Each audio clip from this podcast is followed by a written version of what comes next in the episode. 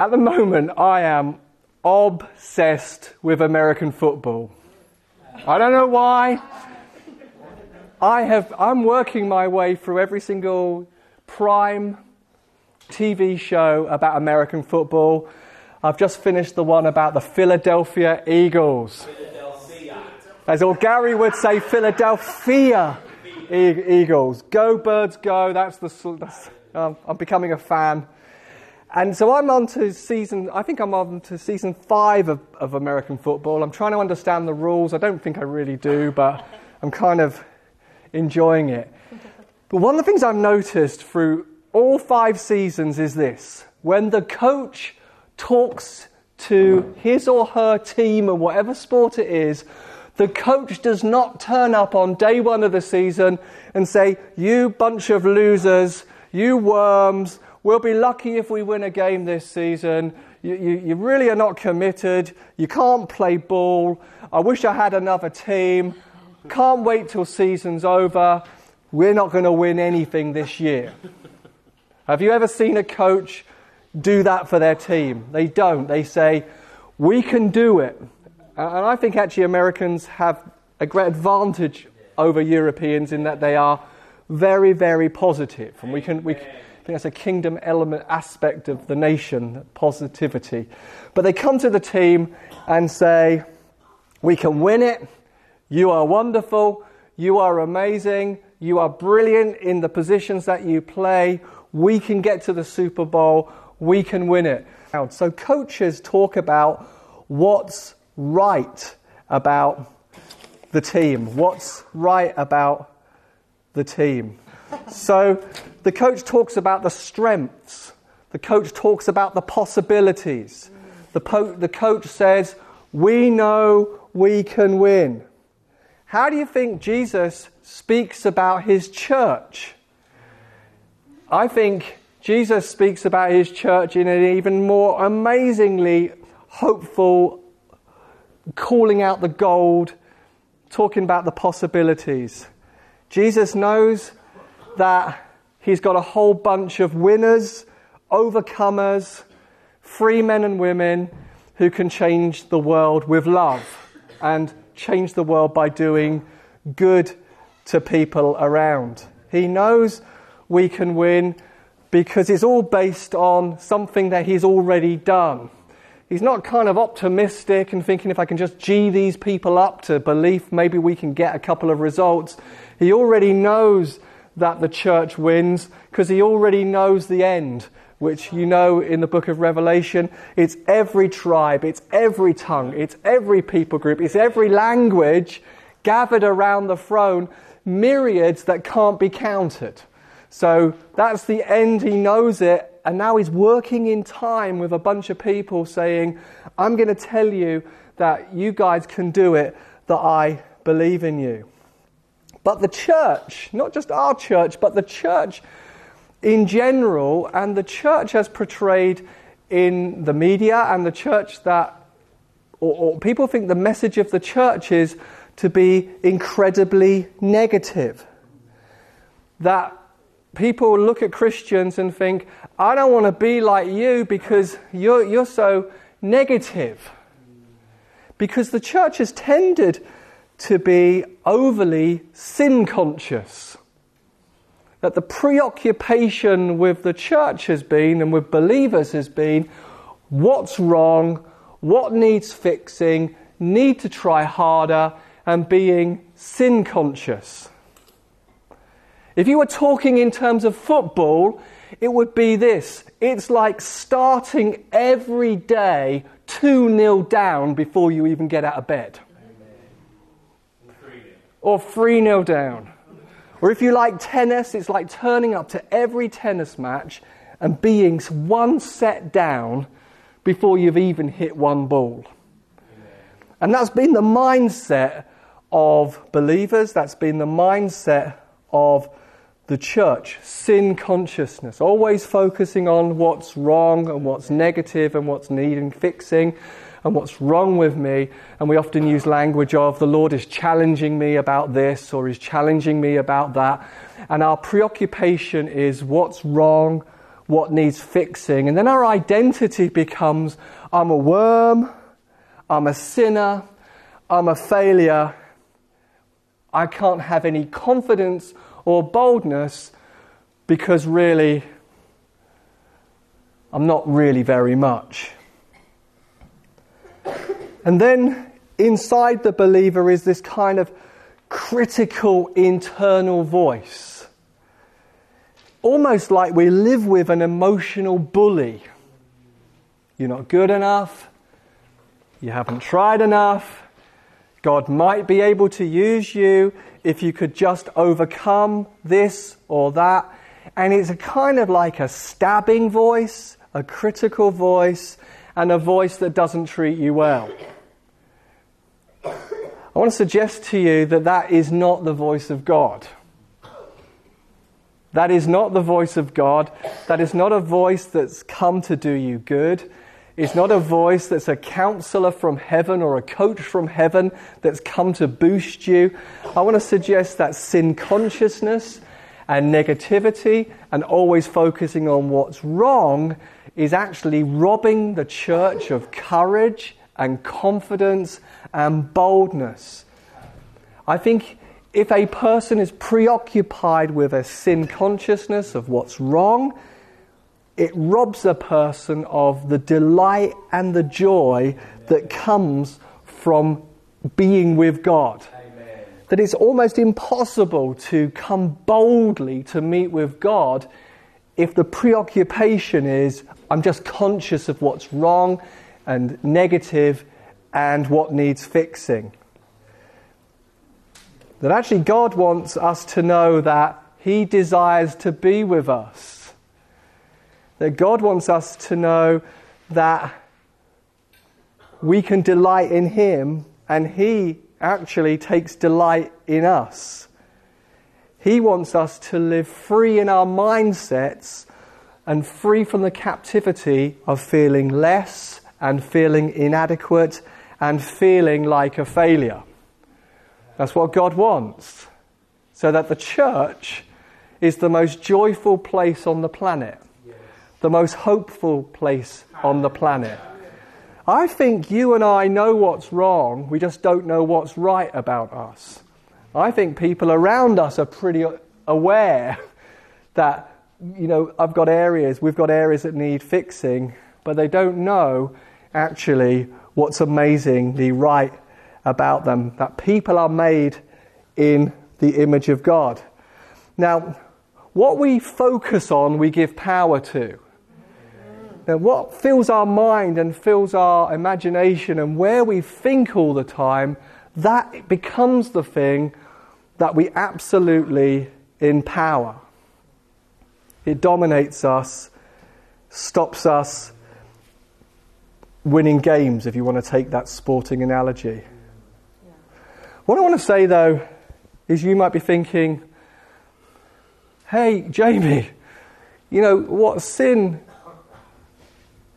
The things we think, the things that people do, the things that people say, the things that people don't say, the things that we value that become destructive, that sin has had an extensive damage on everything that we are as humanity.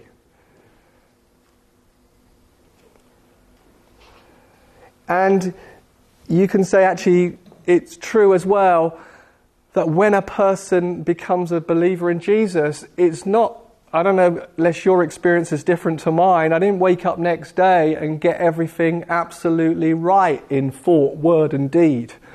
Did anybody else? And so we know that the reality is, is that sin damages our humanity and affects everything about how we see ourselves, it affects how we see other people, it affects how we view our circumstances. It affects how we view God. Sin affects everything. It affects money and economics and, and nations. And we know as well that we don't become a believer and become into sinless perfection. that we know there's a process in Christ of gradual transformation, metamorphosis by the renewing of our mind. But what I want to say is that God Himself is not sin conscious when He looks at the believer. Let's drop a bit, this is, this is confronting a whole way that we see God and what we think God's primary concern is in our relationship with Him. So we're saying, yeah, the things that we say, the things that we think, the things that we do, the things that we don't do have spoiled our humanity, and that God is in a process of causing us to be gradually, bit by bit, metamorphosized and transformed to become more and more, in effect, like Jesus through process. But when he looks at you and relates to you, he is not thinking about what is wrong with you.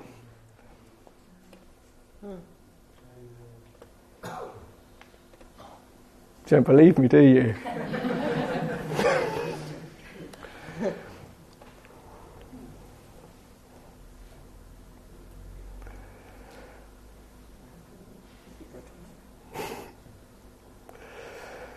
that when Jesus, the bridegroom, looks at his bride, he sees what's wonderful about her.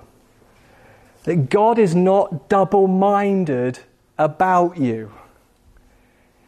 He doesn't wake up because he doesn't sleep, he lives out of time, but he doesn't one day look at you and say, Wonderful, beautiful, amazing. Look at his or her behavior this week. I can't wait to bless that person and do them good because, wow, they've been behaving so wonderfully. And then the next day, look at you and say, worm, sinner. There's so much to fix with you. I'm just about had it with you. I'm losing my patience. You're about to experience the mighty smiter. Don't expect anything good today. He's not double minded about you. He sees you in Christ, but he sees you. It's not like he's hidden you in Jesus, but he doesn't want to get a look of you. like if I saw Jamie, yeah, if I saw the worm, the sinner, I'd be overwhelmed with the desire to smite him, to punish him, to condemn him. But as long as he can keep himself in Christ and I don't get a look at him, we're all okay. Yeah? He sees you. Because Christ gives you his righteousness, his perfection as a gift. So that when he looks at you, he sees you righteous. He's, Christ is in you and you are in Christ. So he sees what's amazing about you. And so, what is God doing then? He's renewing and we're cooperating in renewing our minds and rewiring our thinking so that instead of being sin conscious, we're fully persuaded and convinced of how God sees, how God reasons, how God speaks about us and about the church.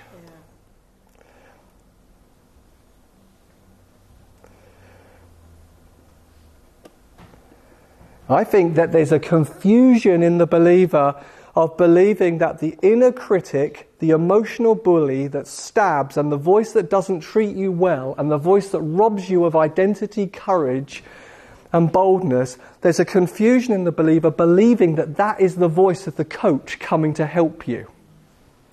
Hmm. It's not. It's not. Revelation says that the accuser, which is another word for the devil, comes to accuse. and to stab and to point out what's wrong. And he does that seven days a week, 24 hours a, a day. The beloved, Jesus, comes to confirm and affirm who you are in him. He doesn't come to negate, he doesn't come to be negative, he doesn't come to be critical. There is no condemnation for anyone who's in Christ. That's what Romans 8 says. And so, quoting the guy, Graham Cooke, who did the prophetic word, let's get our head around this because this might bring up some doubts in us.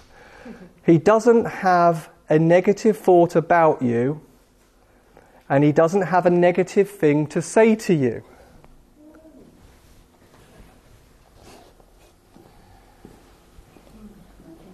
He doesn't have a negative thought about you. And he doesn't have a negative thing to say to you. How many is that is making you think, oh, that can't be true? You, you don't know me.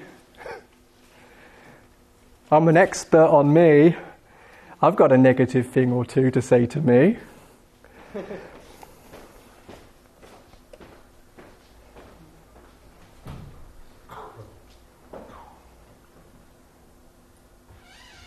this is really crucial and critical that we get this because a negative mindset and a sin conscious mindset is robbed of the courage and the boldness to represent Jesus in the world in love and love that's backed up with power.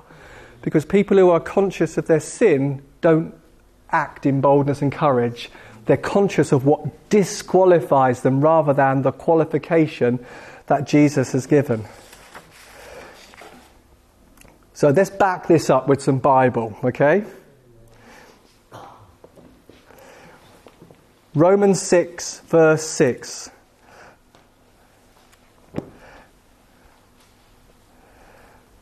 So,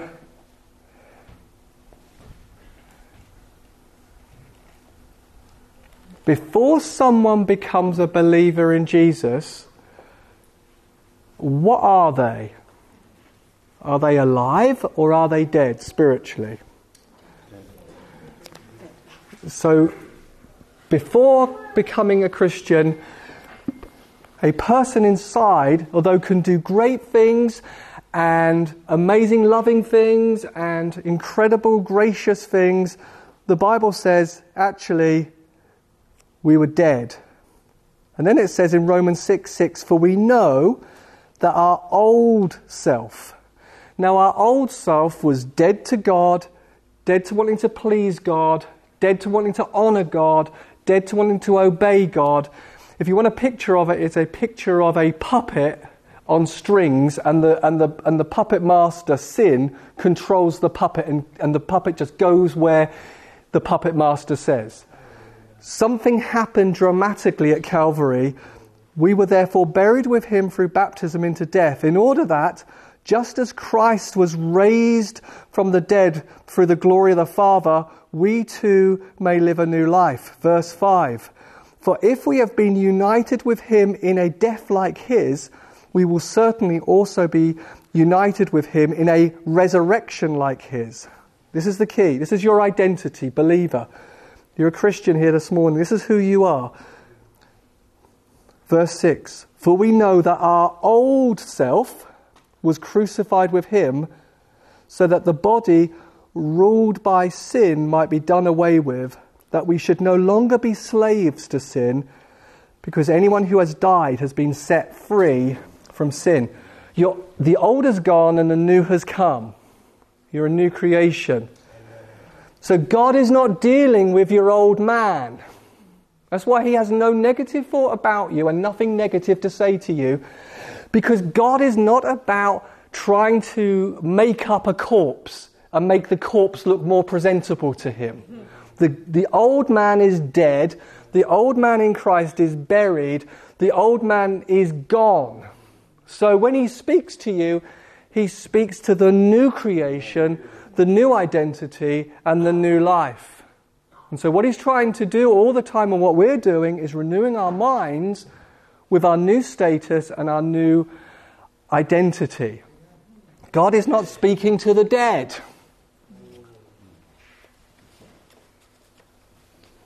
It'd be silly to address a corpse.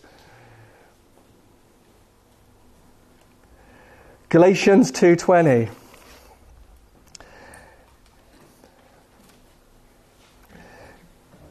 So I have been crucified with Christ and I no longer live but Christ lives in me. Now, so the inner person, the old has gone and the new has come. But I don't know if you noticed that on the day you became a, a believer, you didn't get a brand new body. Yeah? You would you, but with a new nature. So the, the Paul who wrote this part is saying, the life I now live in the body, because I'm still living in the old physical body. I've got this brand new reality on the inside. I'm a new creation. The old has gone, the new has come, but I'm living in this old body. In this body, I live by faith in the Son of God who loved me and gave himself for me. Then going right into the Old Testament, Ezekiel 36. So you understand that in the Old Testament, in the Old Testament, the, the, the, bit before Jesus, that there were lots of rules to keep. The Ten Commandments, and there were other things that people established, and that people couldn't keep the rules. That as much as people tried to obey God and please God and do what was right in their words, actions, and deeds, they couldn't do it. Because the old was pointing to the new, where God would do something in the hearts of men and women so that it wouldn't be something external to them to obey, that God would do a supernatural internal work so that people's delight would be to do what God loves, that people's delight would be obedience and loving God and loving His ways. So, pointing to that, Ezekiel says, I will give you a new heart and put a new spirit in you. I will remove your heart of stone, that hard heart that kind of grated at the idea of obeying God, and that hard heart that didn't want to love God or or walk with God or delight in God or desire to be with God. He's saying, What I'm going to do is I'm going to remove that heart of stone and, and give you a heart of flesh. In other words, a soft heart that loves and delights and desires to be with God and obey God and find all joy and life and liberty in a relationship with God. And that's what happens in the moment a person becomes a Christian. A Christian is not a person who just has a more superior moral compass or guidebook. The Christian is not just a person who's able to regulate their behavior more satisfactorily than other people. In fact, there are a lot of non believers who are more radical and sacrificial and giving than many and most Christians. Okay? Something supernatural and glorious happens in the new birth in coming to Jesus. It's not that the person said, I don't know what to do on a Sunday, so I go to church now. It's that I've experienced a revolution of new birth. The old has gone, the new has come. I used to be a marionette controlled by sin. Now I've got choices of what I do with my eyes and my hands and my legs and my mind and my words. I've got choices now. Does it mean that I get it perfectly right all the time? No. But there's a process and a journey of maturity that happens over time. Are we, are we getting convinced? Yes. We're getting convinced that God doesn't have a negative thing to say about you. 2 Corinthians 5:17. 2 Corinthians 5:17. Therefore, if anyone is in Christ, the new creation has come, the old is gone, the new is here. So God is all the time talking to the new creation. He's talking to the new man, the new woman, the resurrected person. He's not addressing the corpse. He's not exhuming the corpse every day out of the grave to say, hey, dress up the corpse to be more pleasing, please. He resurrects people because people were dead in their sins and needed a supernatural invasion of Holy Spirit power to bring them from death into spiritual life. Something that a person cannot do for themselves, initiate for themselves, or bring about for themselves. They must have the activity of the Spirit working on them to bring a resurrection because you can't resurrect yourself by degrees. a little bit more alive today than I was. No, you were dead, now you're alive. Ephesians Ephesians chapter 2 and verse 5.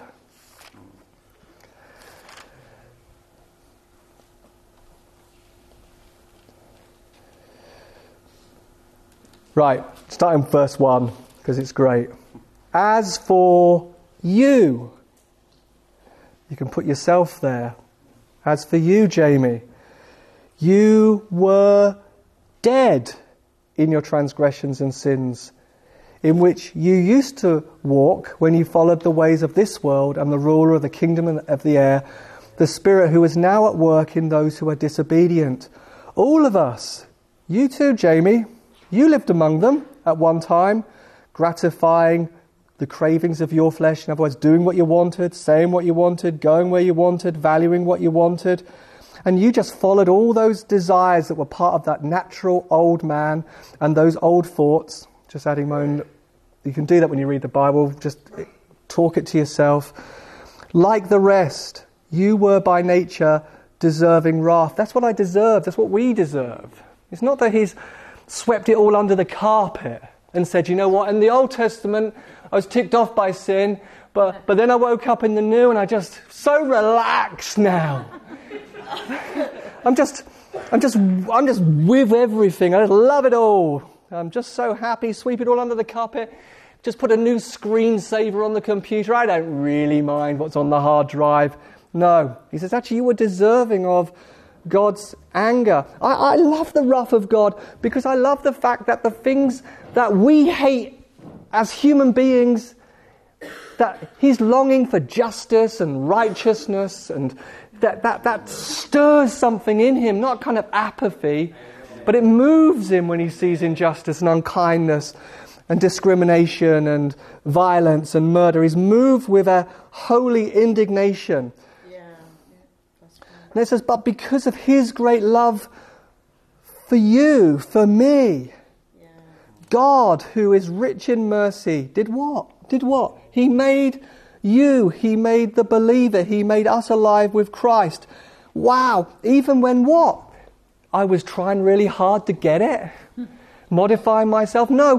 When you were dead in your transgressions, it, it was by grace that you've been saved. And God raised us up with Christ and seated with Him in the heavenly realms in Jesus Christ. Listen, something phenomenal happened 2,000 years on the cross. And it's not just about a few believers who believe it happened. Historians know that there was a man called Jesus. Secular Jewish historians talk about a man who went around doing good. There is a historical Jesus. He died on a cross and then he rose again. And when he died, something cosmic and life transforming that splits the whole of history into before the moment and to after the moment happened. That in that moment when he died, he, he marries in perfect unity wrath and mercy so that I, you, who absolutely deserved wrath and punishment and condemnation for the things we think and the things we value and the things we don't do and the things we do, get all poured out on Jesus in that moment. And then Jesus says, It is finished. No, it, has to really mean that. Because if you wake up every morning 2 0 down, sin conscious about, I'm a worm, I'm a sinner, he must be still angry, then basically you're saying to Jesus, You didn't do a good enough job. You, you're basically saying to Jesus, Liar, pants on fire. Nothing's finished here. Now it says that, that the curtain in the temple ripped from top to bottom. Why? Because the temple was the place where you met God. A priest once a year went in to offer an offering for the sins of the people. He's saying, Look, I'm breaking it open because now you become the temple. Do you think Holy Spirit wants to live in a grotty temple? Don't you think he might have done something about clearing the temple up so that he could make his home in there? He's holy. He's perfect. He's without blemish. That's why he's really comfortable in the believer because we're righteous, glorious, and holy in Christ. Okay? So are, are we getting convinced? Yes. We're getting convinced, all right? So everything God says to you is to put a smile on your face. Everything. Because the Bible says it's His kindness that leads us to repentance and to change our mind. That even when He confronts us and convicts us and points out areas where he wants to work and bring transformation, yeah. he's got a smile on his face. Yeah. Because he's talking to the new man, the new woman, the new creation. The old is gone, the new has come. Mm, so it's like a baby can't do anything, and one day it turns onto its belly and does a flip. How many of you have videoed that moment, hoping you can grab that moment? The baby flipped. no one looks at the baby turning over and says, Baby's not running. My, can't be my child. We've got footballers in my family. You celebrate the moment.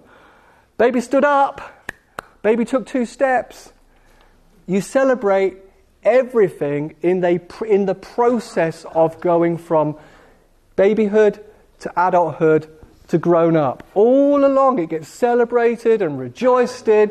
Hey, look, she just, she just moved in faith. She believed. Wow. Really didn't, took a, didn't struggle with that for a while, but there's, some, there's a celebration and a joy in the process. So even when he confronts, there's resurrection and freedom in his voice. If it's a voice that just stabs you and makes you feel less and you feel rotten, that is not the voice of God. His voice is loving, it's tender, and it's very, very, very specific. And it comes with batteries included. In other words, it comes with the power to obey what it commands and what it points out. So, what grace is, is activational words. So His Word can come and transform us. So that when God speaks, it leaves us motivated, it leaves us full of power, it doesn't leave us demotivated, it doesn't leave us despairing, and it doesn't leave us heavy. It's just His Word comes to us and says, hey, there's a better way. hey, there's a better way to think about that, there's a better way to speak about that, there's a better way to approach that. But let me just say this it, it doesn't mean that everything initially feels really easy when he speaks. I mean, Jesus is fully man, fully God. He's in Gethsemane, the garden, before he's about to go to the cross. And it says that he was sweating drops of blood because of the distress and the stress of obedience to the Father. He says, Can you take this away from me? And then through prayer and a willingness and an obedience, he says, Not my will be done, but your will be done. Then Hebrews says, For the joy that was set before him, he endured the cross and scorned its shame. So sometimes obedience looks like sweating blood. Sometimes it looks like agony, and sometimes it looks painful. But it's always because there's a better way, and it's always because there's joy on the other side. So God is not all the time sin conscious. He's not all the time saying, don't, don't, don't, don't, don't. He's all the time saying, don't, because I'm inviting you into the joy, the liberty, and the freedom and the extravagance of the kingdom. So when God is talking about fear, He's not trying to talk you out of being fearful, He's trying to talk you into knowing there's perfect love. Because perfect love casts out all fear. So His focus is on I want them to know they're perfectly loved. I want them to know they're in my hands. I want them to know I've got them covered. I want them to know I'm for them. I want them to know I'll work it all together for good. I want them to know that I'll never abandon them. I want them to know I'm going to lead them through to quiet waters and, and refreshing. I want them to know that when they're in the valley of the shadow of death, they're to fear no evil because I'm with them and I'm going to comfort them and I'm going to protect them. And I want them to know that I'm leading them through because I'm going to put a feast for them in front of their enemies. I want them to know that goodness and mercy is following them all the days of their life. That's where his energy is when he's talking to a person who's riddled with fear and anxiety. And so when he's talking to the anxious, he's saying, hey, don't be anxious about anything, but in everything. By prayer and petition. Give me your requests. Give them to me. Give them to me. Put your focus on that. Because the shalom and the wholeness of God is going to guard your heart and your mind in Christ Jesus. So his focus is not saying, Oh, you anxious person, I can't do anything with you. You're so anxious all the time. And I want you to be courage and bold, but you're so anxious. What happens then? We're dominated by our disqualification, we're dominated by the accusation, and we're dominated by the thing that's stealing our confidence, which is, I'm just an anxious person. Now, he wants to exchange anxiousness for perfect peace. That's where his attention is. He wants to talk you into seeing yourself as he sees you. He doesn't want the believer just to be on a treadmill, like a doing my best, and it always feels just out of reach. Or you've heard of behavior modification where you find what's wrong with you, and then you go to work really hard on changing it. He doesn't want that. He wants us to know that you don't have the power to change yourself. He wants you to know that if you could change yourself through your own efforts, then Jesus honestly died for absolutely nothing. There's no point of God becoming flesh obeying the Father for 33 years, saying no to sin and yes to God at every single temptation, tempted, tempted just like we are, dying the most gr- gruesome, brutal form of execution humanity's ever come up with. There's no point of the life, death, and resurrection of Jesus if we could change ourselves by just working a little harder. Everything of the Old Testament was to point out you can't do it, you can't do it, you can't do it, you need a Saviour. And so all of his focus is I want them to know who they are. I want them to know about their new identity in Christ. I want them to know that they are the beloved. I want them to know that I'm for them. I want them to know that they are absolutely clean and righteous in my sight.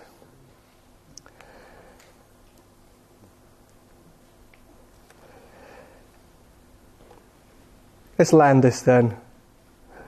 Christianity is ultimately about the joy and the pleasure of a relationship with God that is absolutely astonishing.